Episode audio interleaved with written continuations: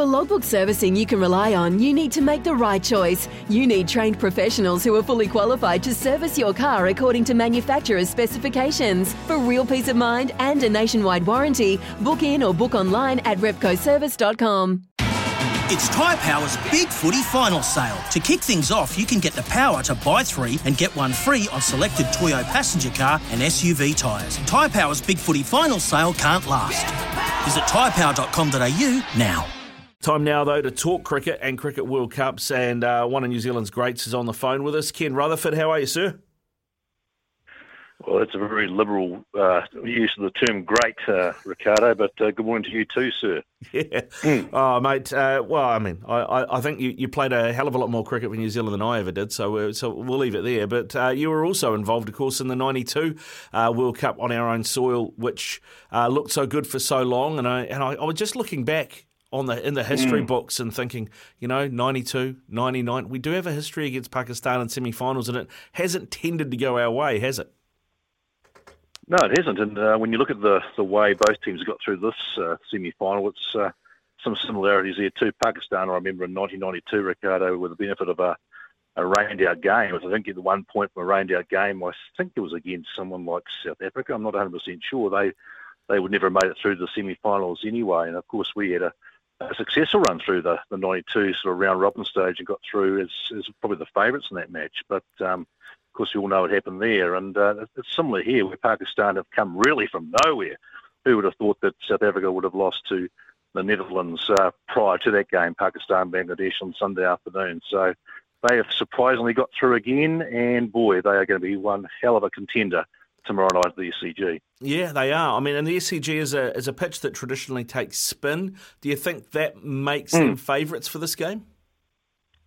Yeah, ironically, for a while now, Pakistan's attack is, is still very much lent around the, swing and the seam bowlers. I mean, Shaheen Afridi's an outstanding left arm, isn't he? And they have other guys like Haris Rauf who can bowl very fast as well. So, look, 20 over games, I don't know the spinners, apart from when they played in the UAE or some other parts in the subcontinent, mate, I don't know how much real impact the spinners do have. Um, and I don't expect them to have much of an impact tomorrow. I think it'll be all about batting and, and whichever team bats better will win the game. And, uh, gee, that's a a very erudite uh, summation, isn't it, Ken? Because it's pretty bloody obvious, isn't it? But um, that that really is uh, what it comes down to. And I think New Zealand's batting lineup is, is a good one. Pakistan's has improved, hasn't it, over the course of this competition? When you saw Pakistan play New Zealand prior to this uh, T20 World Cup, you worried about their middle order. They seem to rely very much on Rizwan and Babar Azam at the top. But uh, these days, or in the last couple of weeks, they've found a couple of fellas in the middle order who can really smack it a long way. Yeah, their, their batting lineup is looking extremely good, actually. I mean, ours isn't looking too bad, though, it's got to be said. Uh, I mean, it was mm. a very un. You know, and this isn't a criticism, but I mean, like, Gary Stead and Kane Williamson, it, it's all very steady. You know, steady the ship with Captain Kane, Gary Stead, of course. Uh, they don't tend to make big calls often. So the the fact that leading into this World Cup, they went, you know what, Martin Guptill, you're probably not our best mm. option now. Um, did that surprise you when you saw that happen in that tri series against Bangladesh and Pakistan? Yeah, it did because you're right. Guptill's been a, a, very reliable player for us over a decade and longer in both 50 over and T20 matches. So it was surprising to make it that kind of stage of a um, lead up to a tournament, quite close to a big tournament, was was again surprising. And yeah, they are quite conservative, aren't they, in their approach, Stead and, and Williamson. And I wonder if tonight they will break those shackles a bit and uh, maybe play a bit more I know responsibly responsively to the to the situation in front of them. I, I was surprised as an example of, of, of a batting order uh, when Allen and Conway uh, got going so well against Australia in the very first game some some some days ago now. Why Williamson came in at three himself? I would have thought to keep the momentum going, you might have put in a, a Glenn Phillips at that stage. And I think that sort of responsiveness has to occur if we're going to beat Pakistan. Yeah, I, I 100% agree. I, am interested to get your take on Williamson. Uh, you know, uh, before the mm. game against Ireland, I had been suggesting that maybe the T20 game had evolved past Williamson's strengths uh, because if you looked mm. at the IPL stats last season, he had 13 games, an average of 19, a strike rate of 93 or 94. Uh, this season for the Black Caps and the internationals, it was was something similar. Um, obviously, he stood up against the Irish, but it was the Irish. I mean, what have you made of mm. Kane, and do you think that's enough to turn the corner for him? Well, it'll be akin to committing treason, and, and I'd have my uh, passport uh, revoked, uh, um, uh, Ricardo, if I was to criticise Kane. So let's, let's, tread carefully here. But because we all know his input to New Zealand cricket over a 15-year period and longer has been incredible. I don't think you'd find another New Zealand player with the, the same amount of input, apart from say a Richard Hadlee or a Martin Crowe over the years. So, but I, I do have some uh, some sympathy for your views. Um, he, he did get runs against Ireland, but he struggled for those first, first 30 or 40 balls. He only really came right with his timing for the last sort of 20 balls of, the, of that innings, and he, he got going, and the stats read pretty well. More often than not, he, he uses up too many balls in his first 10 or 15 to get his own innings going, and that can be in a game which will be very close tomorrow night. That can be a debilitating feature. Yeah, it can be. Uh, what have you made of of Glenn Phillips? Um, I mean, he's a guy that, much like you in your career, has batted all over the show. He's opened. He's coming at first drop. He's coming at five. He's even batted as low as seven. What do you what do you make of him in, in this format? Yeah, he's an outstanding player, and he's a guy I, I actually think can play Test cricket as well. His, his first class records uh, pretty pretty darn good. Um, 50 over games, T20 games at the stage seem to be the way the selectors are going with with Phillips. Uh, he's made a very wise move to Ricardo to go down and play his domestic cricket for Otago this year, so good on him. um, and that's another reason to give him the big thumbs up, mate. But uh, no, he's he's he's a guy, and, and look, these tournaments always provide the the opportunity for players like Phillips to really you know, into, into the world stage. I was, I was doing my own little podcast at work the other day with Nasser Hussain, the English commentator, and he, he brought up the name of Glenn Phillips as a guy that will be remembered after this after this tournament is finished, and uh, that's the impact he's now made globally which is huge. You know, if you if you got guys like Nasser Hussain remembering his name and talking about him, that that is pretty big. Is it a little bit? It reminds me a little bit, and and I don't want to uh, undermine his character by making this comparison, but he reminds me a little bit of when Dave Warner broke into the onto the international scene first with T20, and then all of a sudden he's in the Aussie Test team. He's, he's a sort of player. When you look at his technique, you think to yourself, he, he's not really slogging. You know, he's not really smacking to all corners in a really unconventional fashion, is he? He's playing technically very sound uh, cricket shots. I, I actually love his backlift. His backlift's in a great position before the ball's actually bowled. If you take a still shot of his backlift, gee, that's technically very, very sound. So, and that says to me that um, you know you've got to make some mental changes, don't you? If you're playing a a T20 to a 50 over game, uh, and, and, then onto a Test match, uh, some changes can, lots of changes, but but they are mental ones, and, and physically and technically, if you've got the you've got the game in a good position, uh, you can really prosper. And I think he's that sort of guy. Yeah, I think uh, I, I, think so. Uh, he, he, looks great. He's a fantastic proposition, and the fact he can do so many things, Ken. I mean, when he first came on the scene, he was a wicket-keeper batsman. Mm. Now he's dropped the gloves and he's bowling off spin. Mm. I mean, is there anything he can't do? Well, hopefully he learns to drink Speight's, Ricardo, because he's going to need to do that down in Otago. Um, I'm, sure, I'm sure. I'm sure that there's a young Hamish Rutherford uh, there who might uh, show him the way. Well, not so young anymore, Hamish, but um, no, the culture down Otago cricket, I understand, is really improving these days, and it's getting to a stage where we can look forward to that ex-Otago players with some some real confidence. But uh, what are your thoughts tomorrow night? Now, from a punter's perspective, uh, Ricardo, I did note the odds as you do. I think mm. uh, New Zealand around a dollar eighty, dollar eighty-one. Pakistan are two dollars and two cents, two dollars and three cents, something like that. I mean, that's an indication of the closeness of the game. I, know, I did notice India v England uh, uh, on Thursday night are the same kind of prices. So, if you're going to take a multi in the two games, where are you going?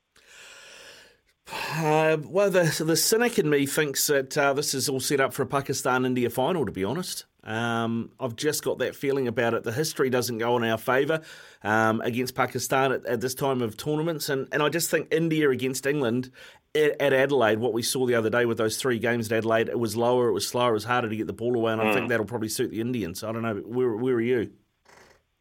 Yeah, I'm I'm, I'm similar. I, I, I really do fear for New Zealand. I much rather would have played South Africa in the semi-final. Uh, that's that's for sure. I think South Africa are very reliant on two or three players to get the job done, uh, whereas Pakistan, I believe, uh, have un- unearthed a few players, particularly through the middle order, who can score 50 off 25 balls, as, we saw, saw with Shadab Khan uh, during one of those matches last week.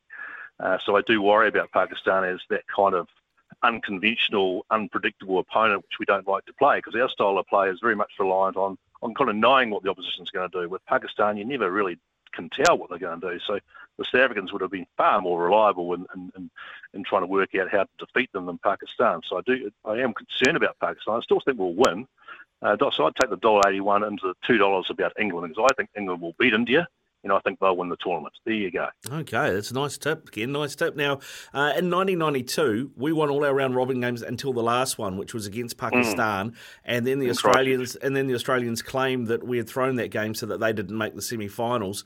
Who are they blaming for not making the semi-finals this time? Oh, over here. No, mm. there'll be there'll be a review. The review will go into the next uh, T20 World Cup in 2026 or whenever it is, Ricardo. I mean, they love reviews over here, but like uh, Ardern's government, isn't it?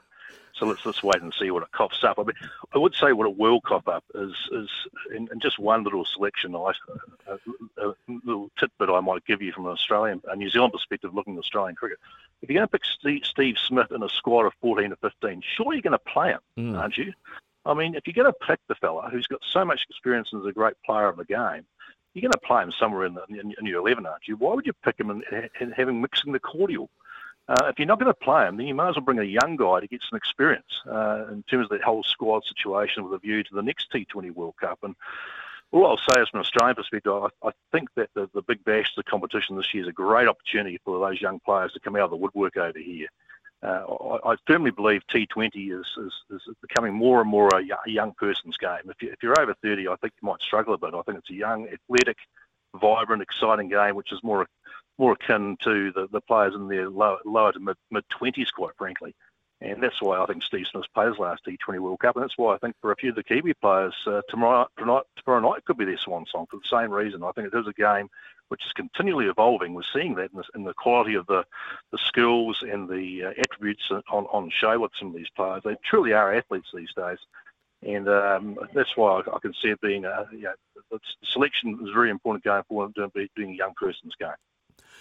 It's interesting you say that because yeah, I, I, looked at that Australian team and then I, I went, why are you taking Aaron Finch, who you've just cut as your one day captain and actually made him retire from the international game in at that uh, in that format? Why are you taking him into this tournament? I mean, you'd go one or the other. You wouldn't take both. That was my thought at the time. Yeah, he struggled for runs. There's no doubt about that. And uh, look, he, he got a few runs towards the end there again when he when I think he pulled his hamstring in one of those matches, didn't he? Um, but in general, his form, if, if, he wasn't the captain of the side and didn't have such a, a terrific record, and, and look, his record, you've got to say, overall in T20 games is, is extraordinary. His strike rate's up around the 140, 150 mark historically, and, and he's, he's been a very consistent performer up until the last 12 months. But I guess if you are picking a team or, or an 11 just to, to, to, win games now, in, in the moment, then you might look elsewhere. They they did run into trouble before the tournament, didn't they, when Josh Inglis uh, what do you do? He had a golfing injury or something, didn't he? Mm, yeah. Do something on the golf course. Um, so he was out, and he would have been a guy at the top of the order there. He's been one of the fellows in the Big Bash, hasn't he, over the last few years, who's really excelled. He's an exciting young fellow who, who can clearly play. So that option had gone. Cameron Green made it was the replacement, and Cameron Green, of course, had no real experience at the top of the order. So it kind of gave uh, Fincher a, a go to go ticket for free uh, in terms of playing for the rest, you know, pretty much the whole competition, and, and that's what happened. Uh, look, let's not dwell too much on the Aussies. It's great to see them uh, having these reviews and stuff, and a few of the ex-players coming out of the woodwork yesterday and being a bit critical, but. Um, there's clearly some issues there in terms of the way their team had been selected, and, and the insinuation over here with a lot of the ex-Australian players is that it's too comfortable an environment. Uh, there's not enough challenging going on since Justin Langer uh, resigned from, from the coaching role. Um, Andrew McDonald's come in. He's quite matey, I understand, with a few of the players. There's no real environment there of being challenged, and um, I'm sure that's something the review might challenge. So Daniel Vettori for next Australian coach, is that what you're saying? I think he gets on pretty well with the hierarchy. Otherwise, he wouldn't have the job, would he? Mm. Um, wouldn't that be a great job, being the spin bowling coach of any cricket team? You're looking after about one player sometimes. I mean, it's just how good's that? Yeah, so good, mate. It's so good. He's stealing a living. Stealing a living, Ken. Yeah, hey, um, it, it's Cup mm. Day over here in Christchurch. Uh, are, you, are, you, are you got an eye on that at all? Well, absolutely. No, I think it's 13 races and something mm. like that. I had a, I had a good look through the, the fields uh, yesterday.